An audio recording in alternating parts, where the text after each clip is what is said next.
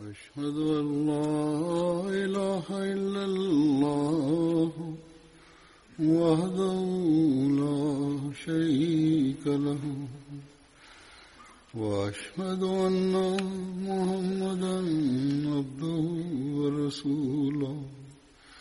أما بعد فأعوذ بالله من الشيطان الرجيم.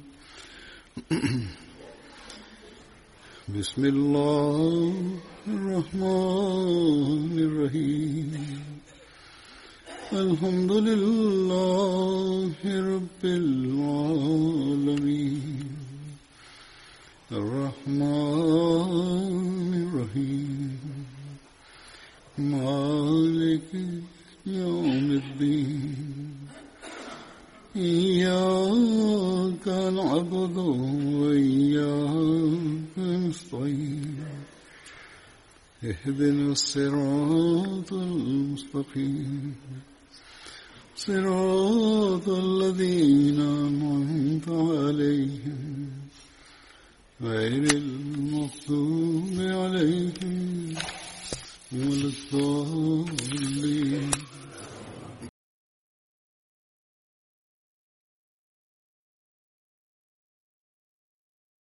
كان يزيد بن ثابت رضي الله عنه من الصحابة البدريين. وكان أنصاريا من الخزرج من بني مالك بن النجار. والده هو ثابت بن الضحاك. وأمه نوى بنت مالك. كان يزيد الأخ الأكبر لزيد بن ثابت.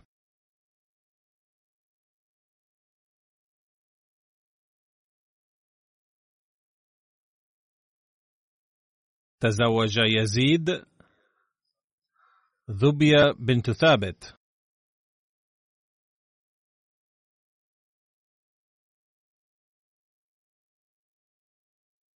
شهد يزيد بن ثابت غزوتي بدر وأحد واستشهد في حرب اليمامة في خلافة سيدنا أبي بكر رضي الله عنه في العام الثاني عشر من الهجرة. وفي رواية أنه أصيب بسهم في وقعة اليمامة وتوفي وهو في طريق العودة.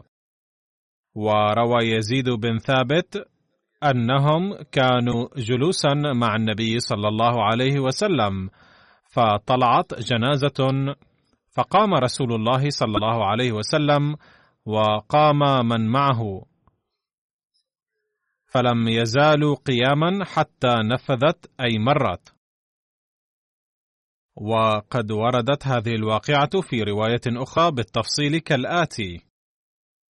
عن يزيد بن ثابت أنه كان جالسا مع النبي صلى الله عليه وسلم في أصحابه. فطلعت جنازة. فلما رآها رسول الله صلى الله عليه وسلم وثار أصحابه معه فلم يزالوا قياما حتى نفذت. قال والله ما أدري من تأذن بها أو من تضايق المكان أي لا أدري هل قام النبي صلى الله عليه وسلم بسبب أنه تأذى بالجنازة أو بسبب ضيق المكان. ولا أحسبها إلا يهوديا أو يهودية وما سألنا عن قيامه صلى الله عليه وسلم. هذه الرواية من مصدر تاريخي. أما الرواية التالية فهي من سنن النسائي وهي عن يزيد بن ثابت رضي الله عنه أنهم خرجوا مع رسول الله صلى الله عليه وسلم ذات يوم فرأى قبرا جديدا. قال ما هذا؟ قالوا هذه فلانة مولاة بني فلان. فعرفها. قالوا ماتت ظهرا وكنت قائلا نائما فلم نحب أن نؤذنك بها. فقام وصف الناس خلفه وكبر عليها اربعا. أي أن النبي صلى الله عليه وسلم صلى الجنازة على قبرها بعد أن أمرهم بأن يصطفوا وراءه. ثم قال صلى الله عليه وسلم لا يموت منكم ميت وأنا بين ظهرانيكم إلا آذنتموني به فإن صلاتي له رحمة. لقد وردت هذه الرواية في مسلم وسنن أبي داود وابن ماجة أيضا.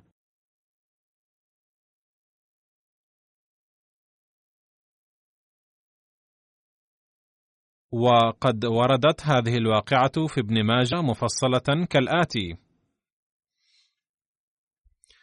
عن يزيد بن ثابت وكان أكبر من زيد قال: خرجنا مع رسول الله صلى الله عليه وسلم فلما وردنا البقيع إذا هو بقبر جديد فسأل عنه فقالوا: فلانة فعرفها فقال: أفلا آذنتموني بها؟ قالوا: كنت قائلا صائما فكرهنا أن نؤذنك. فقال لا تفعلوا لا أعرفن. أي لا تفعلوا شيئا لا أعرفه. أي لم آمركم قط أن تفعلوا هكذا.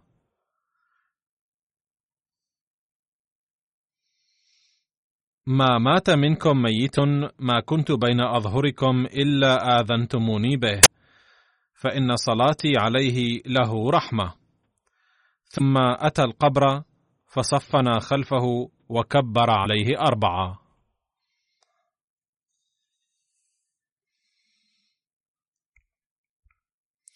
وهناك رواية أخرى في صحيح البخاري عن أبي هريرة أن امرأة سوداء كانت تقم المسجد ف فقدها رسول الله صلى الله عليه وسلم فسأل عنها بعد أيام فقيل له إنها ماتت.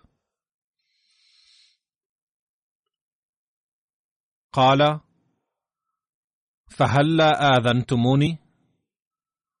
دلوني على قبرها. فأتى قبرها فصلى عليها. وكتب شارح لسنن ابن ماجة في إنجاز الحاجة أن هذه كانت امرأة سوداء.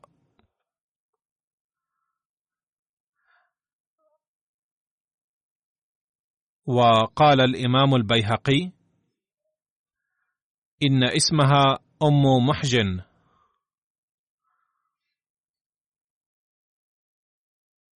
بينما قال ابن مندة اسمها الخرقاء وكانت من الصحابيات.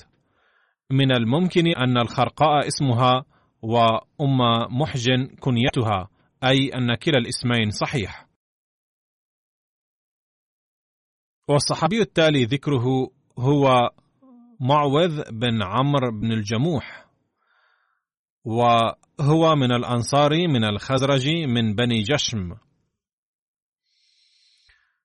والده عمرو بن الجموح وأمه هند بنت عمرو. حضر معوذ بن عمرو بن الجموح غزوة بدر مع أخويه معاذ وخلاد كما حضر غزوة أحد أيضا. وعمرو بن الجموح والد معوذ هو الشخص الذي منعه أبناؤه من الخروج لغزوة بدر بسبب عرجه وأذاه في رجله. وقد تحدثت عنه مرة في إحدى خطب الجمعة وأذكر قصته باختصار هنا أيضا. قال لبنيه عند غزوة أحد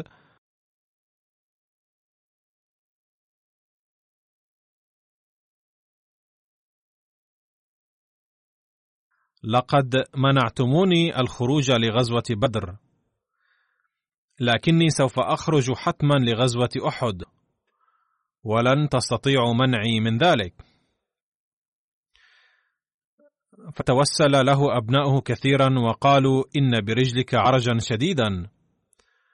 وقد وضع الله عنك الجهاد لكن عمرو بن الجموح لم يرضى بقولهم.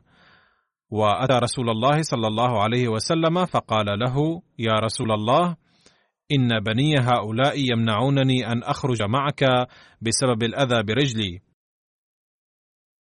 لكني أريد أن أحضر الجهاد معك. فقال له رسول الله صلى الله عليه وسلم أما أنت فمعذور وقد وضع الله عنك الجهاد.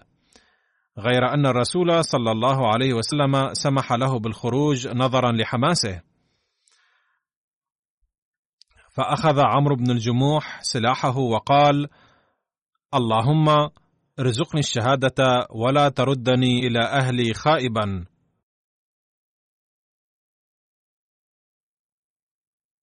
وبالفعل حقق الله أمنيته واستشهد في ساحة القتال في أحد. بعد استشهاده حملته زوجته هند على بعير لها وعليه أخوها عبد الله بن عمرو أيضا. وقد دفنا في قبر واحد. ولقد قال رسول الله صلى الله عليه وسلم والذي نفسي بيده لقد رأيت عمرو بن الجموح يطأ في الجنة بعرجته.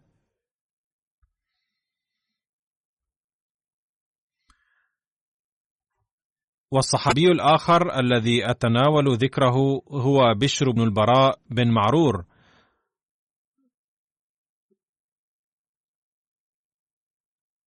وهو من الأنصار من بني عبيد بن عدي من الخزرج. وقيل أنه كان من بني سلمة. والده البراء بن معرور. واسم واسم والدته خليدة بنت قيس. كان والد بشر من الاثني عشر نقبا الذين عينهم النبي صلى الله عليه وسلم وكان هو نقيبا لبني سلمة. توفي البراء بن معرور في سفر قبل قدوم النبي صلى الله عليه وسلم إلى المدينة بشهر. فلما قدم النبي صلى الله عليه وسلم المدينة بعد الهجرة توجه إلى قبر البراء وكبر أربعة.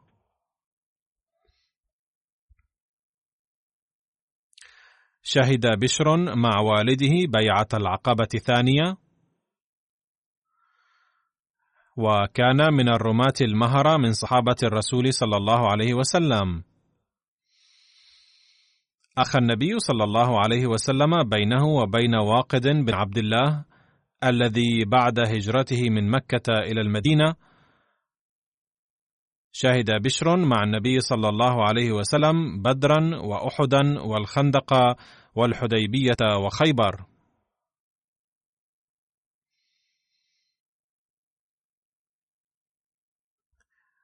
عن عبد الرحمن بن عبد الله قال قال رسول الله صلى الله عليه وسلم من سيدكم يا بني نضلة. وفي بعض الروايات قال يا بني سلمة. قالوا جد بن قيس. قال لم تسودونه؟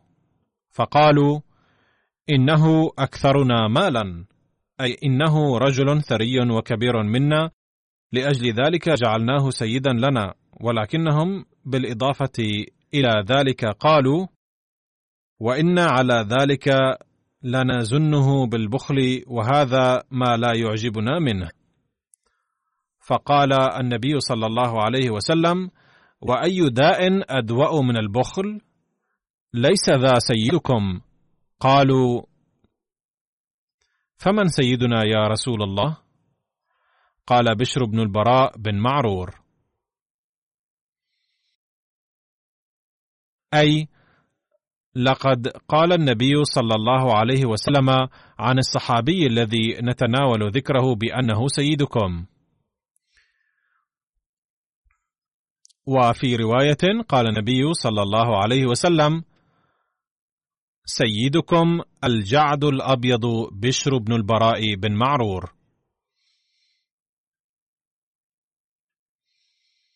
تزوج بشر قبيسة بنت صيفي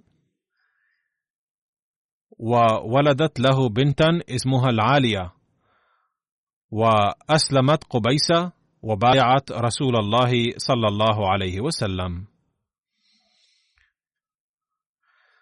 عن ابن عباس أن اليهود كانوا يستفتحون على الأوس والخزرج برسول الله صلى الله عليه وسلم قبل مبعثه.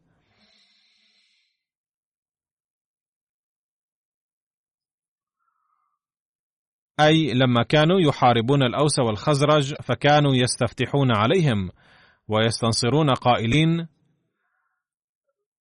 اللهم ربنا انصرنا عليهم باسم نبيك الذي وعدتنا أنك باعثه.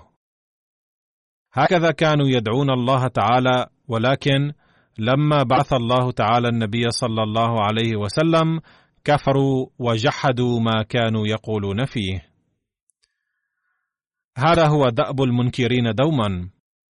فقال لهم معاذ بن جبل وبشر بن البراء وداود بن سلمة يا معشر اليهود اتقوا الله وأسلموا. فقد كنتم تستفتحون علينا بمحمد صلى الله عليه وسلم وتخبروننا ونحن أهل الشرك بأنه مبعوث وتصفون بصفته وتذكرون علاماته. وكنتم تقولون بأن هذا النبي مبعوث. فها قد بعث الآن فلماذا لا تؤمنون به؟ فقال اليهودي سلام بن مشكم أخو بني النضير. وكان مشرفا على خزينتهم وهو زوج زينب بنت حارث التي قدمت للنبي صلى الله عليه وسلم في خيبر لحما مسموما.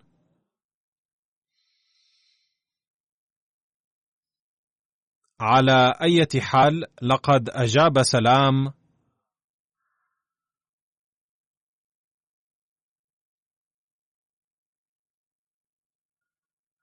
ما جاءنا بشيء نعرفه. وما هو بالذي كنا نذكر لكم؟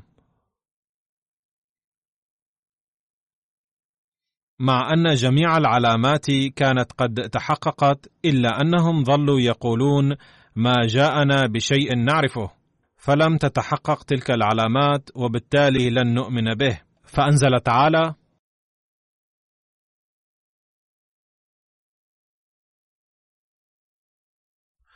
يترجم حضرته الآية السابقة إلى اللغة الأردية.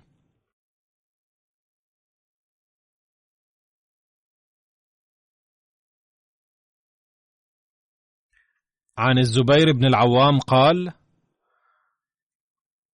لقد رأيتني مع رسول الله صلى الله عليه وسلم يوم أحد حين اشتد علينا الخوف فأرسل علينا النوم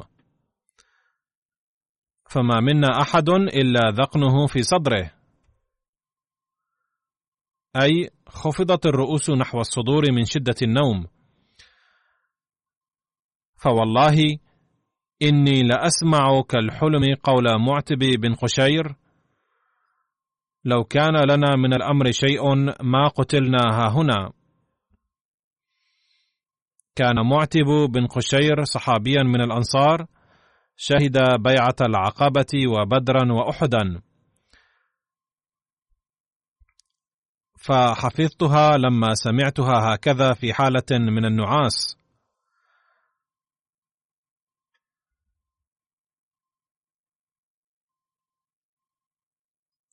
فأنزل الله تعالى في ذلك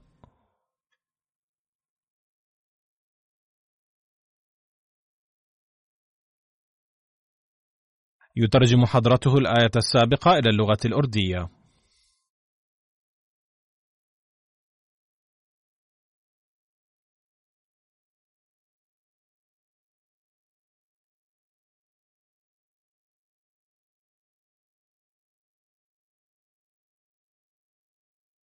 عن كعب بن عمرو الأنصاري قال: لقد رأيتني يوم أحد في أربعة عشر رجلا من قومي إلى جنب رسول الله صلى الله عليه وسلم وقد أصابنا النعاس امنه منه.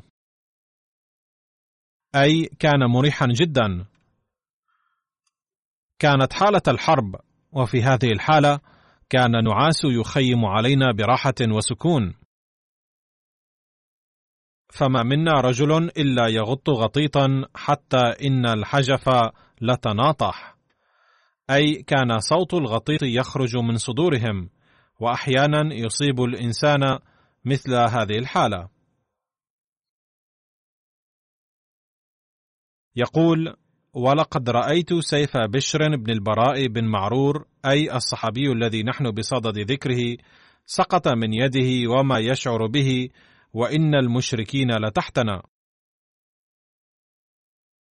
على اية حال يمكن أن يكون هذا شعور كعب بأن السيف سقط من يد بشر بسبب غلبة النعاس لأن الحقيقة هي أنه قد غشيهم النعاس ولكنهم حتى في هذه الحالة كانوا ماسكين أسلحتهم بكل قوة بحيث إن أوشك السلاح على الانفلات من يدهم شعروا بهزة وانتبهوا.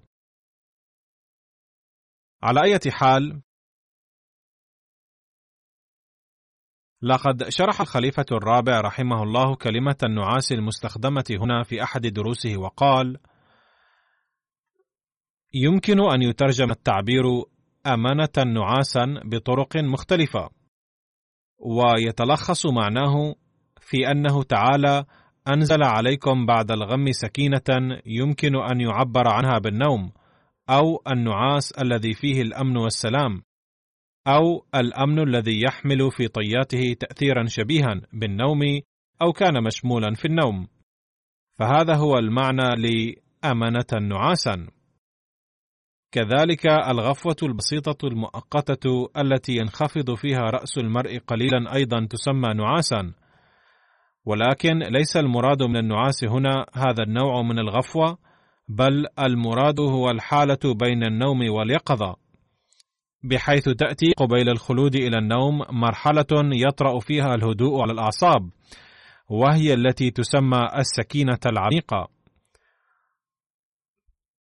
ولو طالت هذه السكينة لتحولت إلى النوم، ولو بدأ المرء بالمشي في هذه الحالة لن يسقط بل سيشعر بهزة قبل السقوط ويدرك في أي حالة هو، أما إذا خلد إلى النوم فلا تتسنى له السيطرة على أعصابه.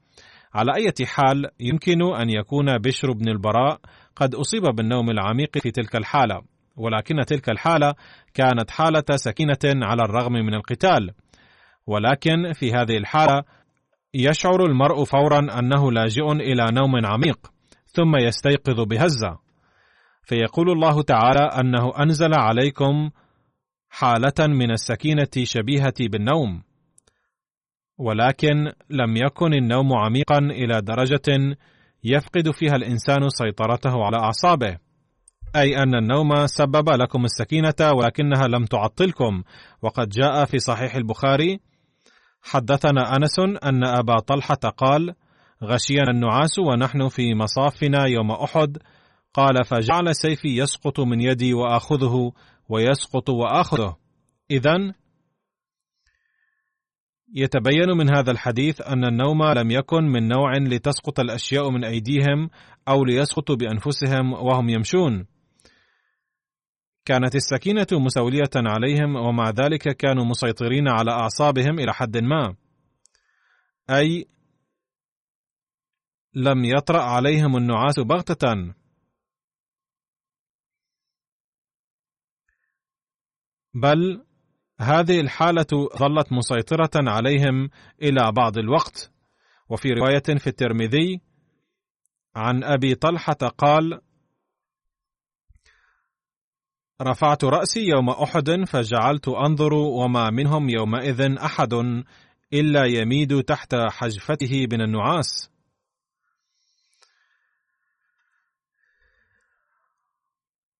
أي قد طرأت على الصحابة هذه الحالة بسبب السهر أو التعب، وفي هذه الحالة أنزل الله تعالى عليهم السكينة، فكان المشهد عاما ولم تكن الحالة شبيهة بالتي تطرأ صدفة على مجاهد واحد متعب. بل يقول الخليفة الرابع رحمه الله بأن جميع المجاهدين الذين كانوا يحاربون مع رسول الله صلى الله عليه وسلم ضد العدو نزل عليهم جميعا شيء من السماء بغتة وغشي تلك الحالة السائدة. إذ كانوا بحاجة شديدة إلى ذلك الشيء أي السكينة لإنعاش أعصابهم وتنشيط أنفسهم مجددا ولم يكن هناك مجال للنوم. ففي الحالة المذكورة من التعب تطرأ على الإنسان هذه الحالة عادة. باختصار إن لجوء القوم كلهم إلى النوم معا في حالة القتال الجاري وذلك في حالة الخطر المحدق من قبل العدو إنما هي معجزة وليس حادثا مفاجئا. وقد يحدث هذا مع بعض الناس ولكن لا يكون حادثا مفاجئا بل هو معجزة. فقد أنزل الله تعالى عليهم في ذلك الوقت سكينة خاصة. يوم خيبر أكل بشر مع رسول الله صلى الله عليه وسلم لحم شاة سممتها يهودية وأهدتها للنبي صلى الله عليه وسلم. ابتلع بشر لقمته ولم يكن قد تحرك من مكانه إلا وقد اسود لونه مثل طلسان. وهو نوع من القماش الذي يغلبه لون أسود. ساءت حالته بسبب الألم بحيث ما كان قادرا على قلب جانبه دون الاستعانة بأحد إلى عام كامل حتى مات وهو في هذه الحالة. وقد قيل أنه أي بشر لم يتحرك من مكانه بل مات فور تناوله ذلك الطعام لأنه كان مسموما بشدة. وعندما توفي بشر بن البراء وجدت أم بشر عليه وجدا شديدا فقالت يا رسول الله إنه لا يزال الهالك يهلك من بني سلمة فهل يتعاف الموتى فأرسل إلى بشر بالسلام؟ فقال رسول الله صلى الله عليه وسلم نعم والذي نفسي بيده يا أم بشر إنهم لا يتعارفون كما يتعارف الطير في رؤوس الشجر. وفي رواية ما مفاده أنه كلما احتضر أحد من قبيلة بني سلمة كانت أم بشر تقول له بعد أن سمعت من النبي صلى الله عليه وسلم الكلام المذكور انفا السلام عليك يا فلان فيرد عليها السلام فتقول بلغ سلامي إلى بشر كان بشر من بني سلمة وكان هذا أسلوب كلام أم بشر حين قالت يا رسول الله إنه لا يزال الهالك يهلك من بني سلمة فهل يتعارف الموتى أي إن وفاة بشر صدمة كبيرة لنا وهل يمكن إبلاغ السلام إلى بشر؟ وعندما أجابها النبي صلى الله عليه وسلم بنعم كانت تهديه السلام مع كل محتضر من بني سلمة وتقول بلغه سلامي في الجنة. وفي رواية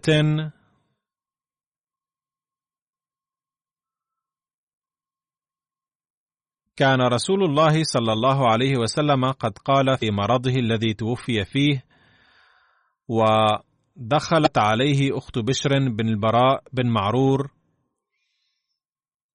يا أم بشر في هذا الأوان وجدت انقطاع أبهري من الأكلة التي أكلت مع أخيك بخيبر.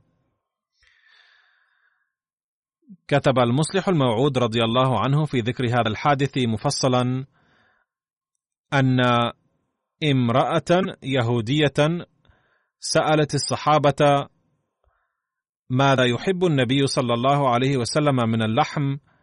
فأخبروها أنه صلى الله عليه وسلم يحب الذراع أكثر. فذبحت شاة وصنعت منها الكباب على الحجر ودست فيها السم خاصة في الذراع لأنها كانت أخبرت أن رسول الله صلى الله عليه وسلم يحبها أكثر.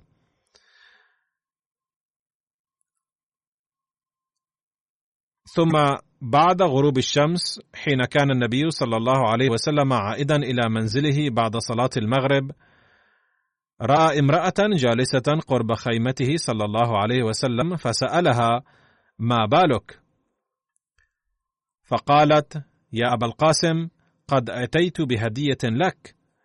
فقال النبي صلى الله عليه وسلم لأحد الصحابة خذ منها ما تهديه. ثم جلس النبي صلى الله عليه وسلم للعشاء فكان من بين الطعام شاة مصلية. فأكل منها لقمة كما أكل منها بشير بن البراء بن معرور رضي الله عنه أيضا لقمة. ورد اسمه في كتب التاريخ بشر بن البراء ولكن في بعض الكتب ورد بشير بن البراء أيضا.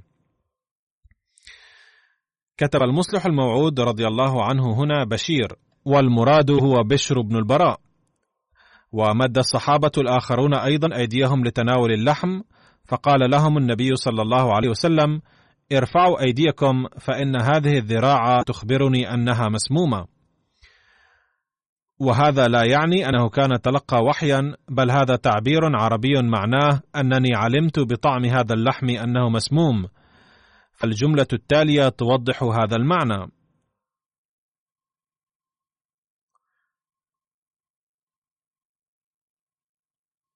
بين المصلح الموعود رضي الله عنه بنفسه تفصيله فقال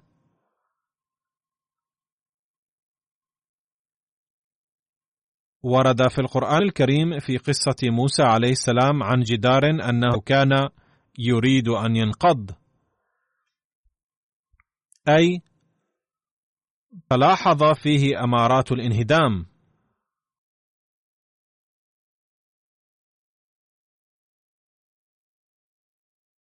وهنا أيضا استخدم التعبير مثله.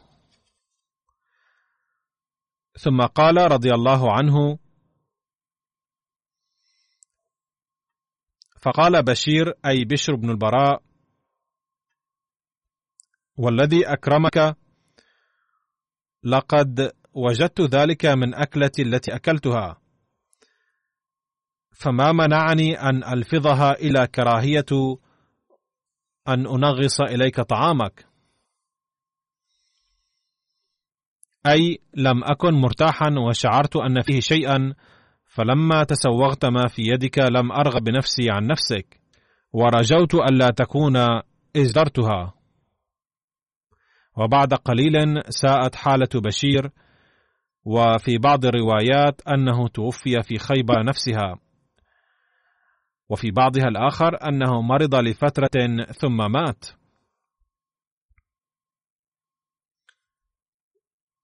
فطلب النبي صلى الله عليه وسلم أن يلقى بعض هذا اللحم إلى كلب فأكل ومات فورا ثم دعا النبي صلى الله عليه وسلم المرأة وقال لها هل سممت الشاة؟ فقالت من أخبرك؟ فقال وكانت في يده صلى الله عليه وسلم ذراع الشاة. هذه الذراع أخبرتني. فعلمت المرأة أن الأمر قد انكشف فأقرت أنها سممته. فسألها النبي صلى الله عليه وسلم وما حملك على هذا الفعل الشنيع؟ قالت كنت تقاتل قومي. فقتل بعض أقربائي في هذا القتال. فقلت في نفسي أطعمه السم فإن كان نبيا يحميه الله تعالى وإن كان غير ذلك نجونا منه. فتجاوز عنها النبي صلى الله عليه وسلم ولم يأمر بقتلها مع أنها كانت تستحق القتل. هذا الحادث يخبرنا أن النبي صلى الله عليه وسلم كان يعفو عمن كان يسعى لقتله ولقتل أحبابه ولم يكن يعاقب إلا إذا رأى أن حياة هذا الشخص سوف يتسبب في الفتن الكثيرة في المستقبل. وهناك رأي عام ويعترض بعض الأعداء أيضا بأن النبي صلى الله عليه وسلم توفي نتيجة هذا السم ويقبل بعض أصحاب السيرة أيضا مثل هذه الروايات التي تذكر أن وفاته صلى الله عليه وسلم كانت نتيجة السم. وذلك لكي يعطوا النبي صلى الله عليه وسلم مقام الشهيد. ولكن الحق أن هذا الشيء ليس صحيحا. لقد كتبت وحدة التحقيق في الجماعة أيضا ملحوظة سأقرأها عليكم. ورد فيها أن من المسلم به في كتب التاريخ والسيرة كما في كتب الحديث أن النبي صلى الله عليه وسلم لم يمت بسبب السم. والذي يقول ذلك فهو إما لم يطلع على جميع الروايات أو هو مخطئ. ليكن واضحا أن حادث التسميم حدث في مشهد الخيبر. الذي وقع في آخر العام السادس من الهجرة أو آخر العام السابع أو في بداية العام السابع للهجرة. وعاش النبي صلى الله عليه وسلم بعده أربع سنوات تقريبا وعاش حياة مشغولة وشهد المشاهد كالسابق ولم تتأثر عباداته وأعماله الأخرى. وبعد أربع سنوات أصيب بالحمى والصداع ثم توفي. فلا يمكن لعاقل القول بأن السم أثر فيه بعد أربع سنوات والحق أن في صحيح البخاري وفي كتب الحديث الأخرى رواية عدم فهم معناه أدى إلى هذا الاعتقاد بأن النبي صلى الله عليه وسلم توفي بسبب هذا السم مع أنه اعتقاد باطل.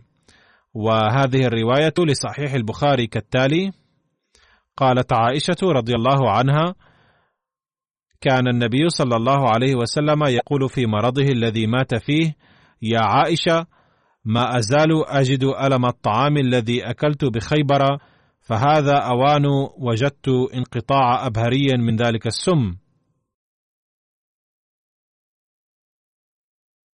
هذا هو الحديث الذي يستنتج منه بعض المفسرين المسلمين وبعض المحدثين أيضا بأن النبي صلى الله عليه وسلم توفي نتيجة هذا الأذى.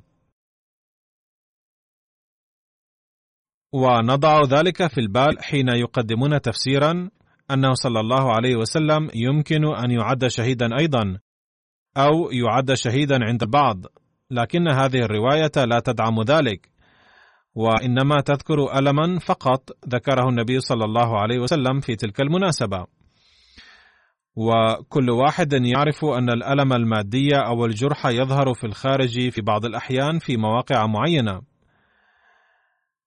إذا خضنا في تفاصيل تناوله صلى الله عليه وسلم اللحم المسموم في خيبر نجد فيها أيضا أنه صلى الله عليه وسلم كان قد تناول اللحم المسموم ولم يكن قد بلعه.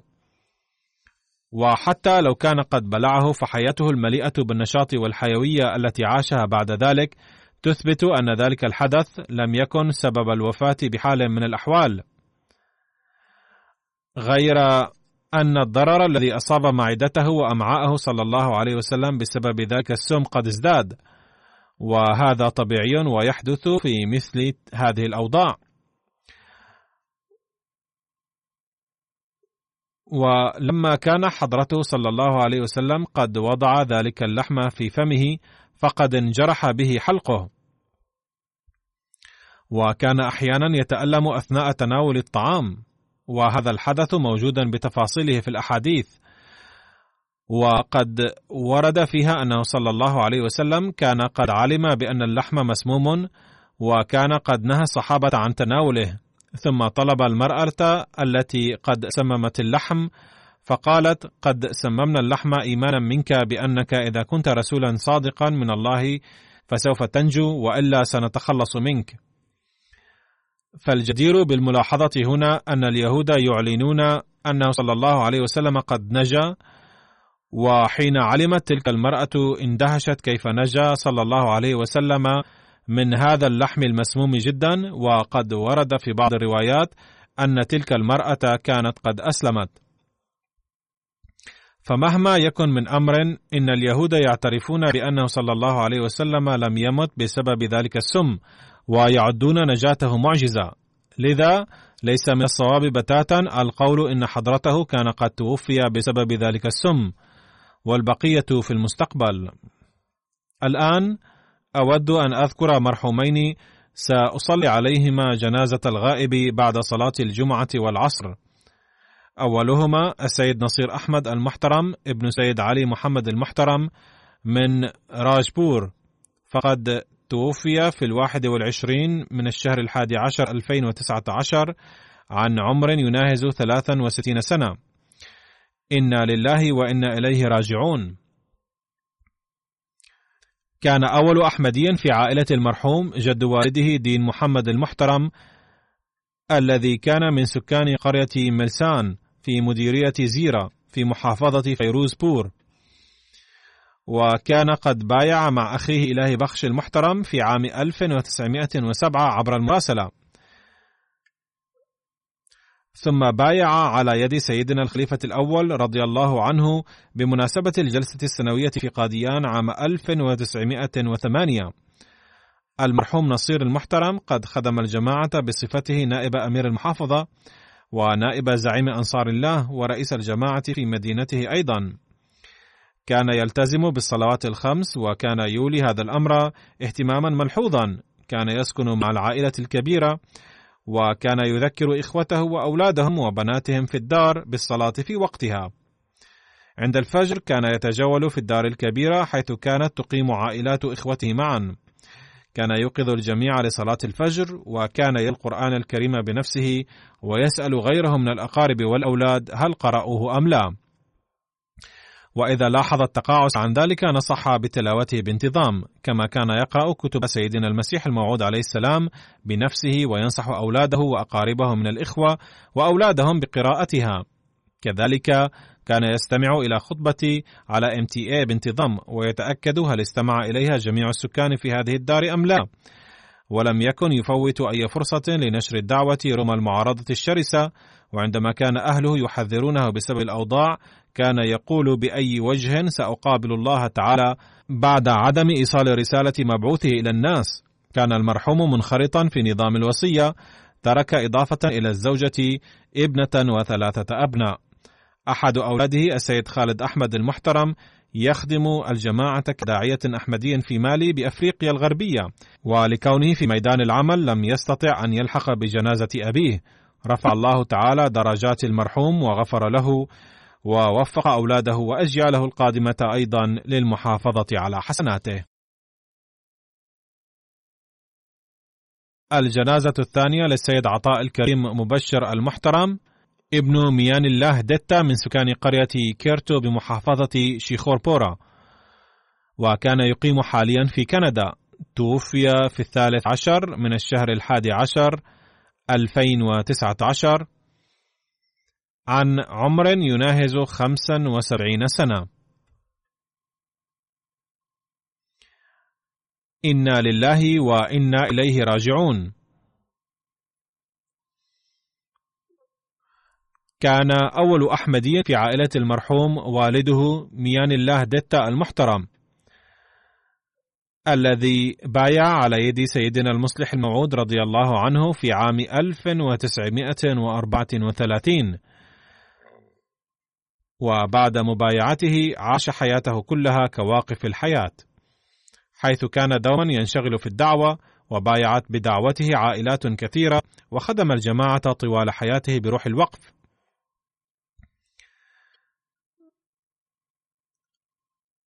وإضافة إلى ذلك خدم الجماعة بمناصب مختلفة ما دام في لاهور باكستان.